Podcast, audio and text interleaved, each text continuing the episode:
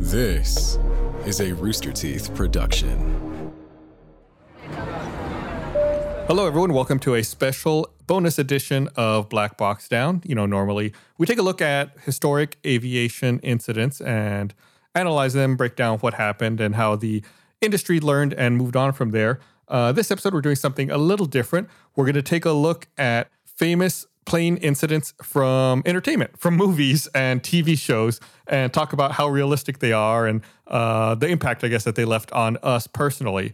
So uh, we got a special guest with us this week as well. So, but normally, you know, as always, it's me. I'm Gus, and I'm here with Chris. Hello, Chris. Hello. And uh, we're joined by Jon Risinger. Hello, Jon. Hi, glad to be here. Big fan.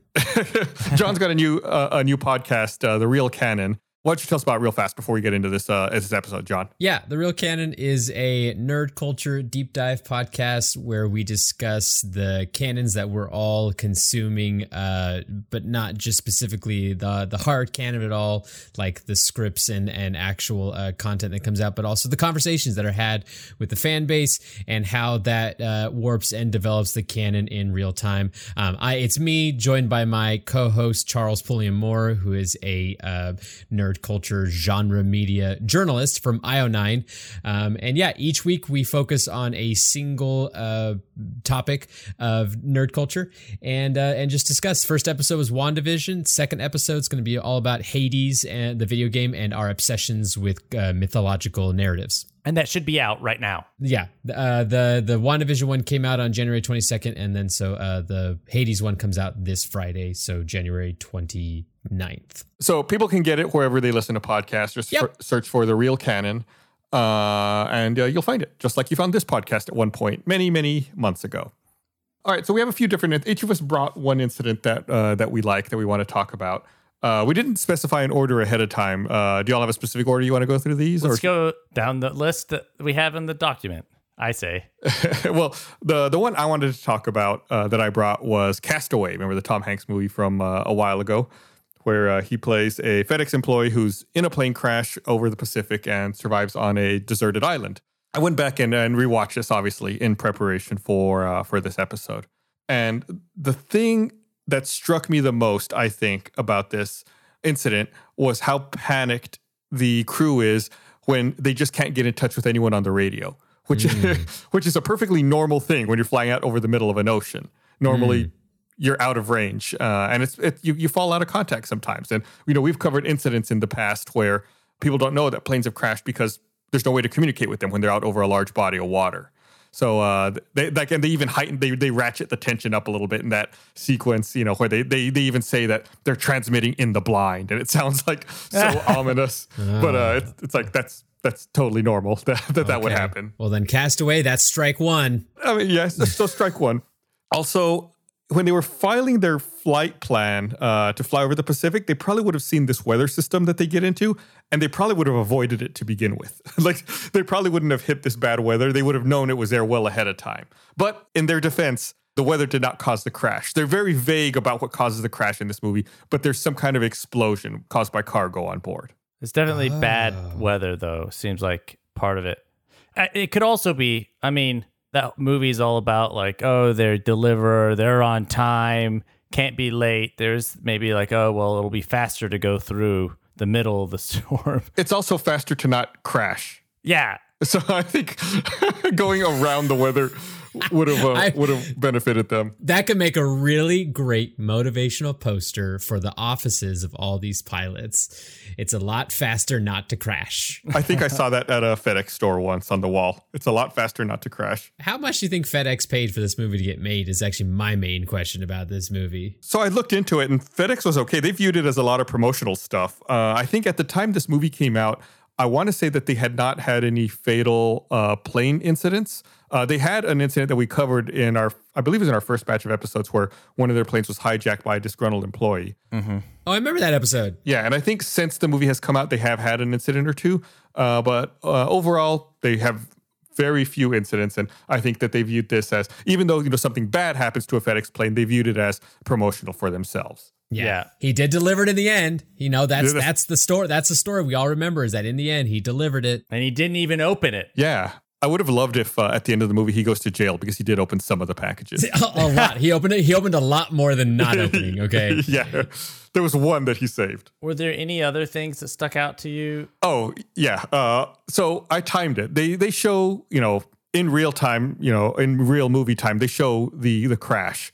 And before the incident happens, they say they're at flight level 350, which is 35,000 feet in the air. And it takes them 161 seconds from the time they're at 35,000 feet to the time they hit uh, the water. so I did some calculations, and that means that they were descending at over 13,000 feet per minute. Uh, they were descending at 13,043 feet per minute. That's fast. So an emergency descent rate for a Boeing 747, for example, might be between six and 7,000 feet per minute. So it's like over double uh, the speed. So they they hit the water then at that speed, going at about 148 miles an hour, which is incredibly fast. Way faster than you would be descending, which leads you to believe that it's an uncontrolled descent, right? Like that they're they're just free falling, almost fall- nose yeah. diving down towards the uh, Yeah. the ocean. So you know, and I think we've done some videos where we do uh, crash simulations, and uh, I think the thing that Chris says always stands out to him is how long it takes. You're in the air Yeah. for a long time when an incident happens. It's weird because you think of a plane crash and you're like, oh my goodness, I'll only have a minute or two. But it's like, no, no, you got like 45 minutes. Yeah, you gotta wait. You gotta you got you, if if you stretch it out, you got a long time before you hit the ground or the ocean in this case. Um, there was also some. I'm gonna get real nitpicky here. Do it. there were some inconsistencies here. When the explosion happens and the pilots are are they're, first of all they're all panicking. They're not running checklists. That's also uh, unrealistic. I, you would think that experienced pilots would, when something goes wrong, they immediately begin running checklists. Instead, the relief pilot is telling Tom Hanks that they're going to ditch like instantly. He's like, "Oh, that's it. We're going in the water." He had that. He had that loaded in the gun, right? Yeah, he was ready to go. He's like, "Get- "Here's the raft. We're going down." Uh, but one of the, I think it's the the first officer says they have a fire in engine four. Um, FedEx does not fly any four engine planes. Ooh. FedEx only flies two engine planes and trijets. So that's why I gave the emergency descent rate a little while ago for a 747. FedEx doesn't actually fly 747s. So they don't actually show what kind of plane Tom Hanks gets on. So I, I don't know what's going on here. They, like I said, they, they claim there's a fire in engine four, but FedEx doesn't have any four engine planes. This is turning into the aviation version of Neil deGrasse Tyson dragging every science fiction, you know, mishap in any movie. It's Gus, I love it. By the way, I am not criticizing you at all, but I love that Gus is like, um, FedEx doesn't fly four engine planes. Um, this movie is canceled. Uh, zero to ten, not watching again. Listen, I had never noticed that until this last rewatch when I was watching it right before we did this episode. I was like, he called out a fire in engine four. And in my mind, I was like, I don't think FedEx runs any of those planes. I had to look it up and went through all the list of FedEx planes and I had to verify it. That's great. Maybe it was initially USPS and then FedEx was like, no, no, we want this. we want this amazing depiction of one of our planes going down. Well, we just talked about how it was, they viewed it as promotional. Yeah. Tom Hanks delivering the package. Wilson, best friend in the world. Yeah. Yeah. You, I mean, you're you're right. You're right. It could have been a it could have been a a veritable uh, sprint to the finish line of of all of the delivery services wanting this piece of uh, media. They want a piece of Tom Hanks. Don't we all? Okay, so the the last thing I'm going to bring up, and it's related to what I just said about a four engine plane. After the plane hits the water, you see Tom Hanks like struggling, and he comes up above the water, and you see one of the engines of the plane like still on and running as it sinks into the water. Yeah. That engine that's still on looks like it's a tail mounted engine, which would only exist in a trijet. No four engine plane has engines mounted up on the tail.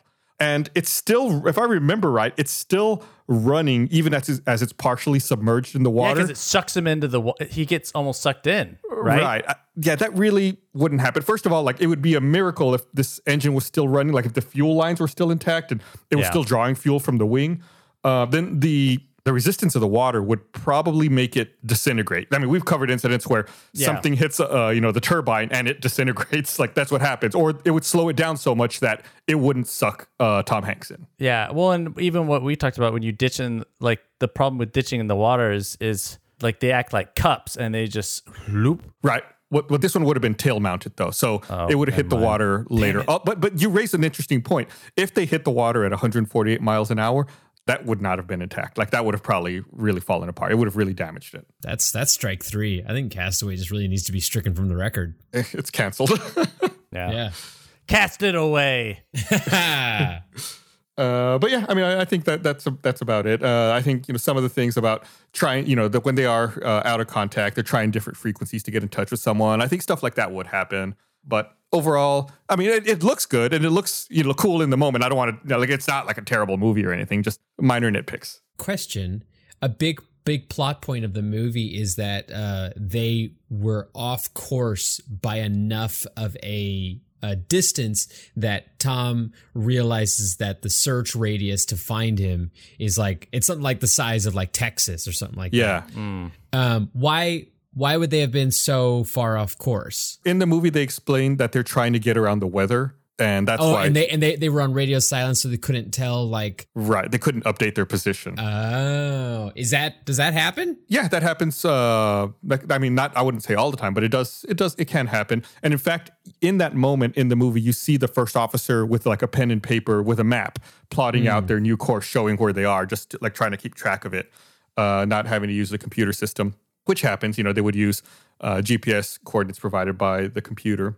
But that kind of stuff does happen. And we talked about before how big search areas can be for missing planes Yeah. and uh, they're huge. Even if you know the flight path of a plane, they, they can be rather large, especially if you don't know the exact moment where it went down. Yeah. Uh, I think a classic example of that is uh, Air France 447, which went down between uh, Brazil and France over the Atlantic Ocean. And it's like they knew the flight path. Uh, again, this was an example of a plane that was out of touch with air traffic control. It's like, but they didn't know where it went down, and it took them a long time to find uh, the wreckage of that plane, or the black boxes. So it must Yeah. have been a big storm if they went off course to avoid it and still went into and it. still hit it. Yeah. It's a, it's a big storm, and that can happen. We've covered that in one of our uh, episodes, especially around that tropical convergence zone uh, around the equator, which is why I assume they were probably uh, hitting. Just to sum it up, how realistic overall compared to most movies would you say that crashes? Compared to most movies, Zero out of five. t- uh, out of five Tom Hanks, how many Tom Hanks of, of realistic is this? well, if you compare it to other movies, it's extremely realistic. Oh, But if, if you compare it to reality, um, not uh, one Tom Hank. okay. One Tom Hank out of five. yeah. Okay. Most movies really exaggerate it. Uh, this movie did did exaggerate, but it, I mean, there were some elements of truth in there. Okay. Well, I think the movie I picked is um, going to be five Tom Hanks because it's super realistic, wow. uh, which is Indiana Jones uh, 2, the plane crash uh, in the Temple of Doom. Why do you call that movie Indiana Jones 2? Nobody calls that movie Indiana Jones 2. I have never called Indiana Jones 2 in my life. Well, okay, maybe maybe it's because before we recorded this, I I rewatched the uh, plane crash scene from the movie, and the YouTube video is Indiana Jones 2 plane crash. So I was just reading so so Temple of Doom, Chris? Is that Temple of Doom. Temple of Doom. Okay, thank you. Indiana Jones. Indiana Jones. Indiana Jones. Temple of Doom. Uh, so for people who may not remember or uh, have seen that movie, what's happened is uh, Indiana Jones and his like little kid that he's like working with, and then this uh, performer singer lady were ended up escaping onto a plane. I'm not exactly sure why. It's a little muddled. they they had that uh the shootout. They were at the uh the nightclub in China, Shanghai. And th- yeah, they had the Yeah. big shootout, and they all had to left. And it was it was short round and Willie, by the way. Yeah, and so they're on this plane, and they're they go to from Shanghai to Chongqing. And well, this is my first question, and I'm not sure. You, I'm, I was asking you, Gus. They're on these this little. It's a small little plane, right? Little biplane. Yeah, propeller plane. Yeah, two engine prop. Shanghai to Chongqing. That's because they got the little map thing with the dot that draws Yeah. the line. That is approximately 910 miles, 1,464 kilometers. Yeah. I don't think that plane could go that far. That plane could not go that far. So I actually Ooh. uh, had had I looked this up. You all said it was a th- this this plane's actually interesting. This this particular plane that they used. This is a Ford tri-motor plane that's in the movie. It's nicknamed uh, they nicknamed these planes the Tin Goose. So you know you think of planes as either having two engines, you know, one under each wing, or you know if it's a propeller plane, just having that one in the front. This one had three propellers. It had one in the front and one under each wing. That's great. Uh-huh. And the range of this plane was about 500 miles. So it could get over halfway between Shanghai and Chongqing without needing to refuel. Okay, so they definitely would have needed more stops, Yeah, they would have needed to refuel once on the way. and even more because they go to Shanghai to Chongqing, and then they continue uh, west, and then they go probably another 500 miles, and that's whenever. Um, so in the scene, Indiana Jones and Short Round and um, Willie, they're all sleeping, right? And there's a uh, a betrayal. The the two pilots decide to um, betray uh, Indiana Jones, and their plan is while they're sleeping, they're going to empty the fuel for the plane and then get the parachutes and jump out of the plane into the mountains and let the plane crash. And then what happens is they wake up from their nap and there's like there's no one flying the plane. Indiana Jones gets uh, an inflatable life raft and the three of them jump out of the plane and inflate the life raft while they're falling and land on it on a, a mountain of snow and bounce and then I guess sled down the mountain on and they're fine. Right. So I'm going to break this down a couple of ways, right? One, how how is it a good idea if you're like if you want to kill people? Why not? wh- They were all sleeping. They could have just like killed them. they didn't have to like They didn't have to like destroy their own plane. yeah, they could have like kept the plane and just like killed them, shot them, or or forced them to jump out of the plane. Uh, They could have stayed in the plane. They could have made them jump out because yeah, they, it was their it was their plane, and now they're uh, somewhere out in the like the mountains in the snow having to hike. So that was bad planning on their part. Yeah, that's a poor evil planning. Yeah, but also there's not a button to release the fuel, is there? I don't know specifically about the uh, this this plane, the uh, Ford Trimotor, uh, but some planes do have like a dump fuel feature. They do. Yeah, just if they need to uh, land, like an emergency landing very That's quickly right. after takeoff, like they need to reduce their weight. Uh, not all planes have that. Some planes need to just circle until they burn enough fuel, uh, but some planes can dump fuel. Uh, that is Okay. that is the thing that happens. In fact, um, this is probably never an incident we'll cover on Black Box Down, but there was an incident I want to say two or three years ago in Los Angeles where uh, a plane had an emergency and had to dump fuel, and the fuel got dumped over a school while kids were outside. Whoa. Yeah, and they got uh they got some fuel on them. That is insane. I forgot. We have talked about that dumping the fuel. It also helps in case when a plane crashes, it's less likely to ignite. Uh, correct. Yeah, and uh, so if the plane has too much fuel and when it tries to land, it'll be overweight. Uh, and like you said, it can cause uh, problems if uh, it could, like with fire. Well, I will say this: when the plane hits the mountain, it has a big explosion. I don't think it would be that big of an explosion because there was no fuel on that plane. That's a very good point, Chris. Is this like is that like the same question of like when the TIE fighters get hit in Star Wars and they explode? Can there be explosions like that in space? Yeah, that's a good question. Yeah, but hmm. We should have included one of those in one of these, just like a, an incident of like one of the Star Wars ships Yeah. having a crash landing.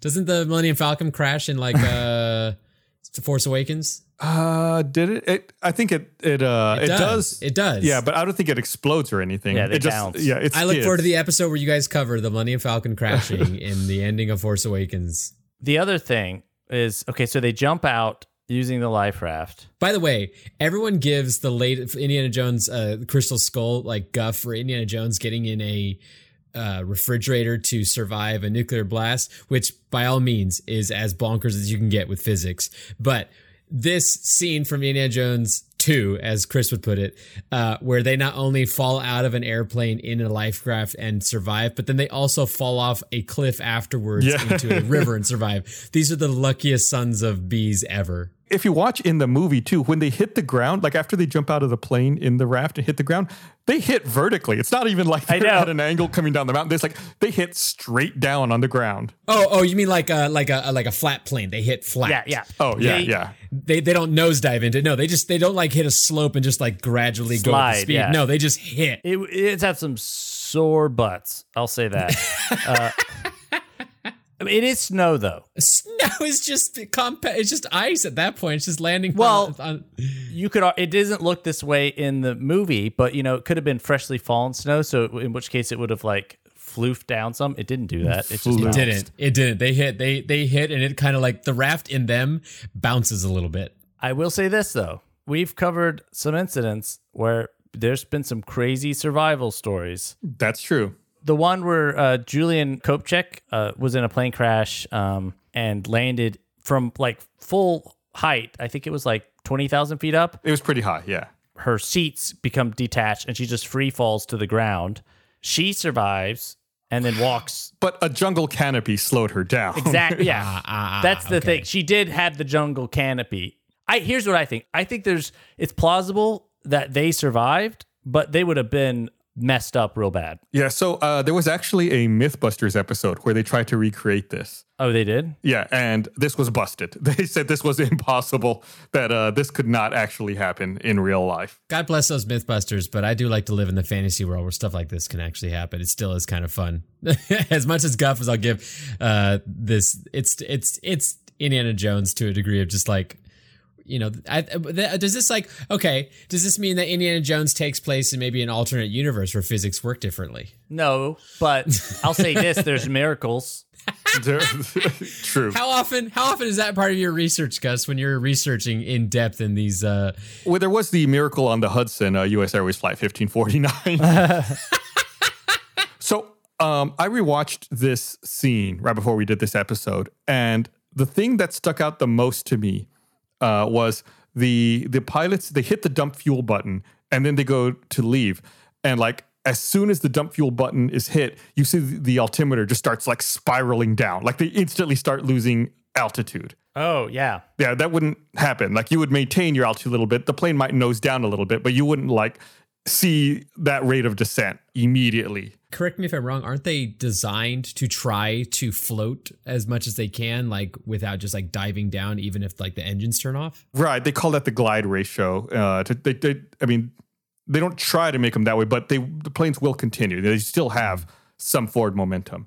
Uh, and I should say that the, the altimeter didn't start spinning when they hit the fuel button. Uh, it starts spinning like crazy uh, the second that the engines die. Like Indiana Jones looks out the window and the engine dies, and the altimeter starts like spinning down like crazy. But yeah, they would have a ways to go. But of course, like in the movie, they say Indiana Jones says he doesn't know how to fly a plane. So I don't know. Do you? much like Harrison Ford in real life. Oh, nice burn. Oh, I, I I I wait for Harrison Ford to reply with his burn back. What'd you say about me? I can fly a plane. I'll, I'll tell you the major thing about this scene that I have the most guff with is that no one's talking about the fact that they just mercilessly killed an entire plane of chickens.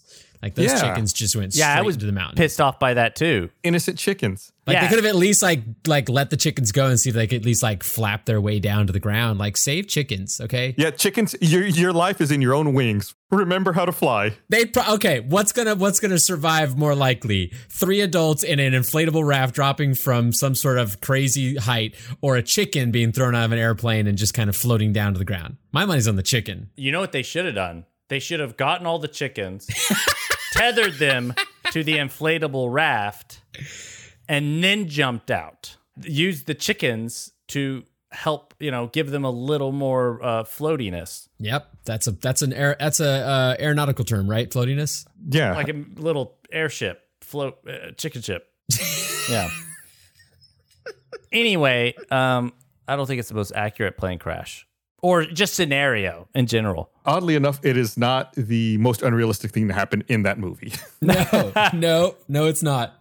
Well, that, that, that was that was that was a good incident. I didn't, I wouldn't think about going to Indiana Jones for a plane crash. Well, there's lots of them. Um, as far as movie rankings go, I would say as far as realism, I'd give that like a How many Tom Hanks? movie wise, I'd say like two, one. Castaway got one. Well, no, no, no. In real life, it Castaway got one. Movie wise, Castaway got five. yeah. Oh, okay. So then movie wise, what? So two two movie wise for Indiana Jones. two or one. I mean, it, I feel like that's Oh. one of those like more ridiculous.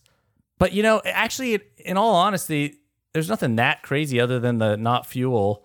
The plane would have crashed. Yeah, it just hit, hit a mountain. The the thing that was like unrealistic was them jumping out of Yeah. the plane with. But I, I don't know about Mist, but I still believe in miracles. Um, so I think there's a chance that they would they could have survived, but they would have been injured a lot more. I'm glad you still believe in miracles, Chris. Thank you. Yeah. We all need that. We're all looking for ways to save money, right? Especially now. So let me ask you this How'd you like to keep an extra $961 a year in your pocket? That's how much Gabi customers save per year on average on car and home insurance. Uh, so when I was shopping for insurance, I made sure to check out Gabi. This is the time of year we go shopping for insurance, and Gabi takes the pain out of shopping for insurance by giving you an apples to apples comparison of your current coverage with 40 of the top insurance providers like Progressive, Nationwide, and Travelers. You can just link your current insurance account, and in just minutes, you'll be able to see quotes for the exact same coverage you already have.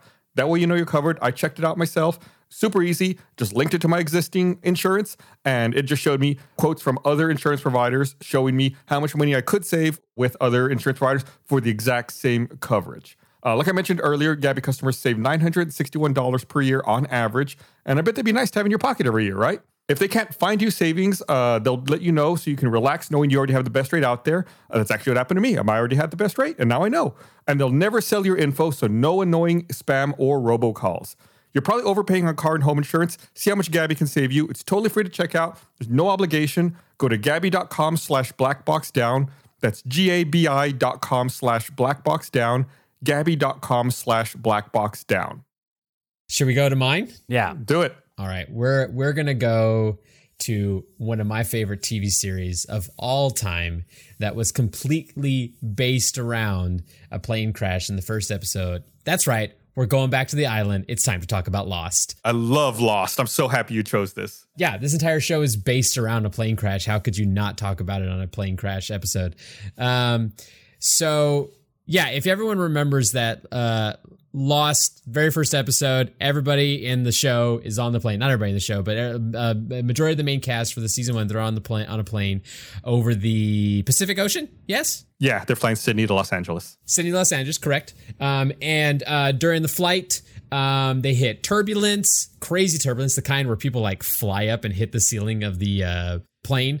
Um, and at one point, the fuselage becomes detached from the rear of the plane.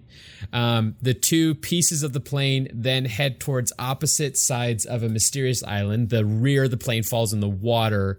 Um, no, the fuselage lands in the water, and the rear of the plane um, lands, I believe, in the jungle. Also, the cockpit of the plane also breaks off at some point in the final descent, and that uh, lands with the pilot in the jungle as well. But uh, the majority of everybody in the fuselage then survives, swims to shore, and almost every a, a lot of people in the rear. Actually, I remember people in the rear. Did they? Some people them die? A lot of them survived, um, but they the, what it turns out in the end it was an electromagnetic pulse that was uh, set off on the island by uh, a gentleman going by the name Desmond, who is supposed to put in um, 4, 8, 15, 16, 23, 42 every. Oh, what's the interval? 180 minutes? It was something like that. I don't remember off the top of my head, but it was something like that. and he doesn't put it in because he's too busy fighting the uh, prison guard from Shawshank Redemption, and ends up the electromagnetic pulse goes off, pulls the plane in, rips it apart, plane crashes, and seven seasons of a show happens. It was 108 minutes. I just looked it up. 108. I knew I had it. 180, 108. I was there. I thought that he put in the numbers and they, nothing happened. He waited too long. Like, The computer was like erroring out, and like like a bunch of like text keeps going across the screen, and he's not able to put it in. But remember the hieroglyphics start showing? yeah, Oh, I thought that happened once they were already on the island. No, No. because by the time they get to the island, the hatch is destroyed because uh, the pulse broke it apart, right? Oh, well, I mean, there is a hatch, but it is not this hatch. yeah. I also didn't finish the series, so may, may, and there's like maybe there's like time travel. I don't know. maybe I'm mixing something up. Well, as far as the uh, the plane crash goes, it uh, it occurs, and people do somehow, you know, talk about people surviving falls. This is like people just strapped inside of a of the uh, the fuselage of a plane, and they just drop down into the ocean, and they're they're pretty good. In fact, one of them comes out able to walk when he couldn't walk before, so that's a pretty good outcome. Okay, Yeah, it's a, it's a pretty big thing for him. even Yeah. the dog survived. A dog survived the crash on that one. The important thing to remember about this incident in particular is that there are supernatural elements of the island that affect the realism of the flight. Like, Yeah. we, we're not even we're not even going to get into all of that stuff. No, it's it's okay. Yeah, you know they were they had they there was a crash. We can just focus on that. Yeah, let's let's let's assume we're we're viewing it from just the first episode. So before we dig in too much into this uh, particular incident, uh, there's there's something that one of the characters says before the plane breaks apart in the air. Jack is talking to Rose Yes. across the aisle. And Rose, you know, she says she's a nervous flyer, but that her husband always reminds her that planes want to be in the air. And a few episodes ago on Black Box Down, I said something similar to that because I've that this quote has always stood out in my mind that you know under ideal conditions a plane wants to fly like it's designed that's what it's designed for. Uh, it takes an extraordinary set of circumstances to rip a plane out of the air. Uh, air travel is incredibly safe. So that being said, I ran a timer on this incident like I didn't cast away. They went a little bit faster than Castaway. I'll let you know that. So they don't say what altitude they're cruising at, but I'm going to assume they're at 35,000 feet. And they go from 35,000 feet to crashing into the water in 64 seconds, which would be a descent rate of almost 33,000 feet a minute, uh, which means they hit the water at about 373 miles an hour. Nothing would be left at that speed. Like it- everything would be instantly disintegrated, much less anyone surviving that. Like it would be, there would, there would, Yeah. it would be nothing. It would just be little bits of metal and wire everywhere. let's let's play a game of okay well let's say they cut some of the actual fall time out and it just fell at the rate that it might normally fall not the actual on-screen time i still think there's way too many people alive Oh yeah, but there's the supernatural element again that we can't really. It helps when you have you have a guy named Jacob who is uh, bringing you to the island to see who can be his predecessor. That also is a big helpful thing when you're falling out of a sky in an airplane is that there is a godlike entity trying to get you to be his, his successor. His successor. Uh, so I, I actually I thought about that, Chris, uh-huh and I found a video where someone cut together the crash in real time because then they cut it from everyone's different perspective. It's people pretty on great. the ground, people on the air, and it is a 64 second crash. it is Yeah, it is. okay it's a fact. I mean, you know, it also got you know it got pulled by a, like have have you guys covered any you know incidences where electromagnetic pulses have been a part of the uh the crash? Strangely, it hasn't happened yet. Really? It's such a big part of like almost every movie that I can think of. well but i don't think that would that wouldn't make the plane crash though Yeah, planes are normally insulated against uh, electric and magnetic interference, so it really wouldn't be that big of a deal. okay, then I have a question. What causes turbulence? An easy way to put it is the wind, like different densities in the air. Okay. Uh, so like different temperatures of of uh, air and then air currents moving. Okay.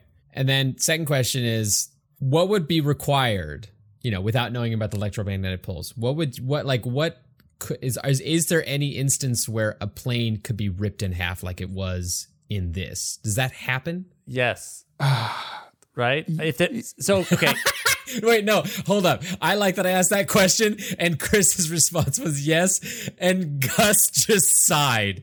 Go for it. Go for it, Chris. let me see if I can do it. All right. So my my interpretation of that scene was you said it had really bad turbulence. To me, that couldn't have been turbulence like where it threw the person up against the ceiling. Mm-hmm. That was like some sort of explosion in the plane. Some something happened to the plane that caused it to shake that violently, not turbulence. if there was a a drastic pull on the plane to descend very dra- uh, rapidly. there's some external force like beyond turbulence like either something within the plane must have like uh had an explosion like an internal explosion or maybe like you said jacob or whatever who the hell is pulling the plane down or something because once once a once a um there's a big hole in the plane then it it's the other parts can kind of deteriorate I would say not necessarily. Remember, we did Aloha Airlines Flight 243, where the ceiling was ripped off of that plane, and the plane stayed intact. Well, it, it stayed intact long enough for them to land. Uh, you know, they still flew for another 30 or 40 minutes, missing the ceiling of a plane, uh, and it didn't fall apart. that's true They're built to withstand a catastrophic failure like that and still try to maintain as much structural integrity as possible. That being said, Chris is right. If there's like a bomb or some other factor, an explosion, that could happen. But uh, just being ripped apart through turbulence or some other force like this, probably not. Okay. Yeah. Then follow up question: If a plane was ripped in half, like F- Oceanic Flight 815 was, which half of the plane is the safest one to land in? The back. Why? Statistically speaking, uh, your chances of surviving a plane crash increase significantly uh, the further back you go. You don't want to be in the front, and you typically don't want to be immediately over the wings because of the fuel. Uh, if you can be just behind the wings towards the back of the plane, uh, but still near an exit within, ideally within seven rows, uh, that's the safest place to be. That's crazy. Purely from a statistics standpoint. Uh, of course, every plane is a little different. Speaking of every plane being a little different, here I go. Um, in the show, the plane is supposed to be a Boeing 777, but the plane that's crashed on the beach is an L1011 TriStar. Uh, again, they used a different plane for the crash than they're supposed to be on. Why would they do that? Is that like a cheaper plane or something?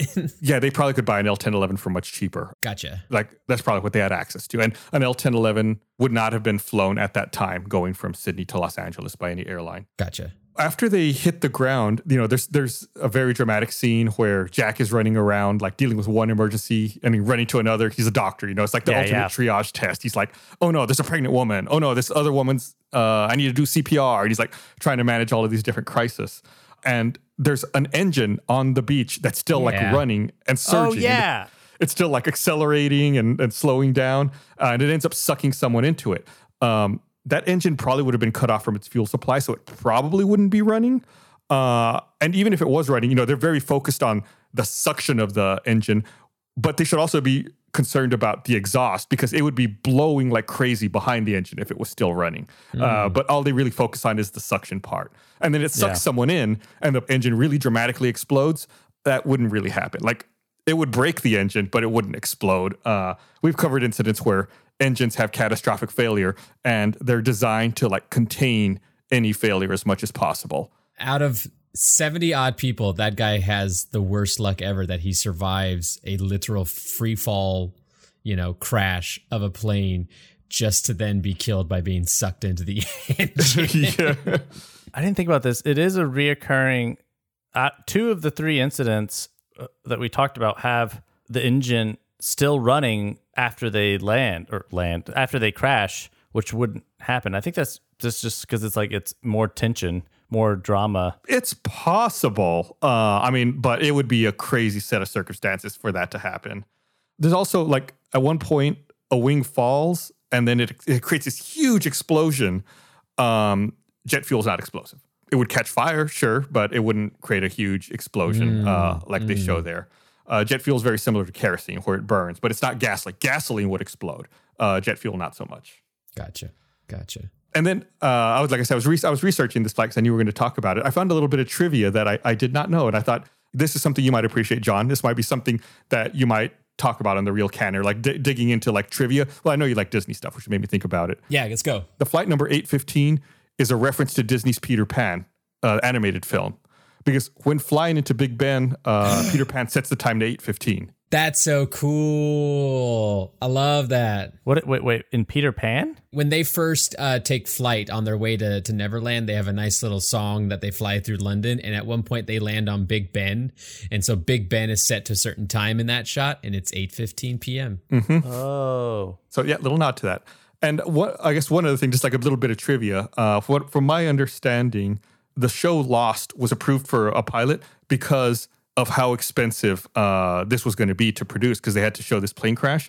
It was an Yeah. executive who was losing his job at ABC. And uh, like he kind of wanted to stick it to them by approving a very expensive pilot they would have to make, but it ended up being a super successful show for them. That actually actually uh says a lot about the show's development because a lot of people obviously have criticism over the mixed theatrical decisions they made or narrative decisions they made throughout the seasons. But the writers and the show runners have always talked about how working on the show they never knew if they had one more season ahead of them or if they were greenlit for another like 3 and for a show that was based around so much mystery and uh you know unanswered questions it made it very hard for them to know when to develop things and let answers be known but it sounds like to you that gus the show started off not even knowing if it was going to be you know set forward with more episodes Right, exactly. I actually heard the opposite of that, Gus. I heard that the uh, executive who greenlit it was fired because he greenlit Lost and it was so expensive. Like, as in, like you approved this cost on a pilot. Like, are you nuts? And then he was fired, but then it was uh, successful anyway. So, who, but but, but then know. they That's saw they I- had they got one good glimpse of jack's you know stubble and they were like can that man keep that stubble for an entire show run of something and they said yes this man can have stubble on his face for forever and they're like all right let's go Oh, you are you are correct, Chris. I double checked it. He was uh, forced out of ABC for greenlighting the pilot to Lost. It was $13 million to make that pilot. Did they ask him back once the show became like a tent pole for the channel? I don't think it works that way. That sucks. Oh man, because that show like basically made that channel. Yeah. Yep. That's absolutely uh, crazy that he was right. It was expensive, but he was right. Yeah. Okay, so then as far as show crashes, where's this land with Tom Hanks? I think it's a one. Uh, yeah, it's- you. it's- Honestly, I think it's worse than Indiana Jones. oh, whoa, whoa, whoa, let's not go crazy here. Yeah, I, do. As far as like plane crashes in a show, this is like a four or a five. I think. Oh, I wouldn't. I don't know about that. I think this is a four. I'm gonna I'm gonna give it a four. For Tom Hanks. Okay, it's it's it's it's your it's your incident you brought, so you're the one who gets to to score. But as far as like realism, I don't really hear you guys often in the show talking about how God pulls planes to the ground.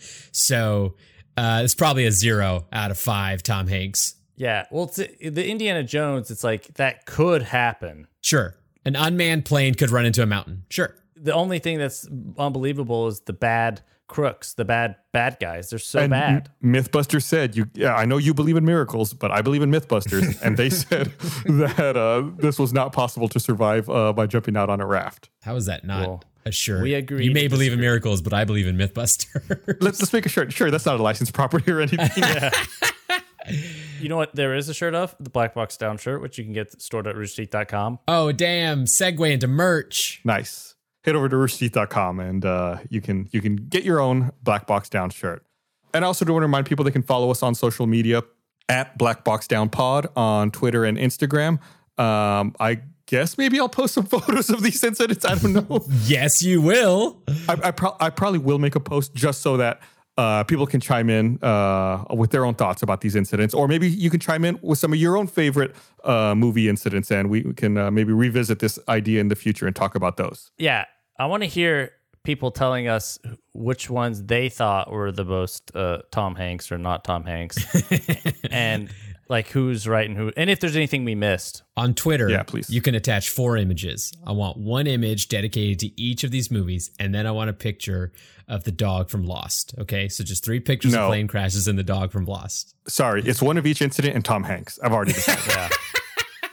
Okay, I'll I'll allow that. Wait, could you do a picture of Tom Hanks with the dog and just pull a random photo from Turner? I'll see what I can find. Uh, I do want to remind people also to subscribe to Jon's new podcast, The Real Canon. You can find it Yeah. anywhere you download podcasts, and you can give them a follow on social media as well. Uh, what's your social media handle uh, there, John? At Real Canon Pod. Nice. Uh, but all right, thanks for listening, everybody. Hopefully you enjoyed this, and uh, we will see you guys next time. Thank you. Bye.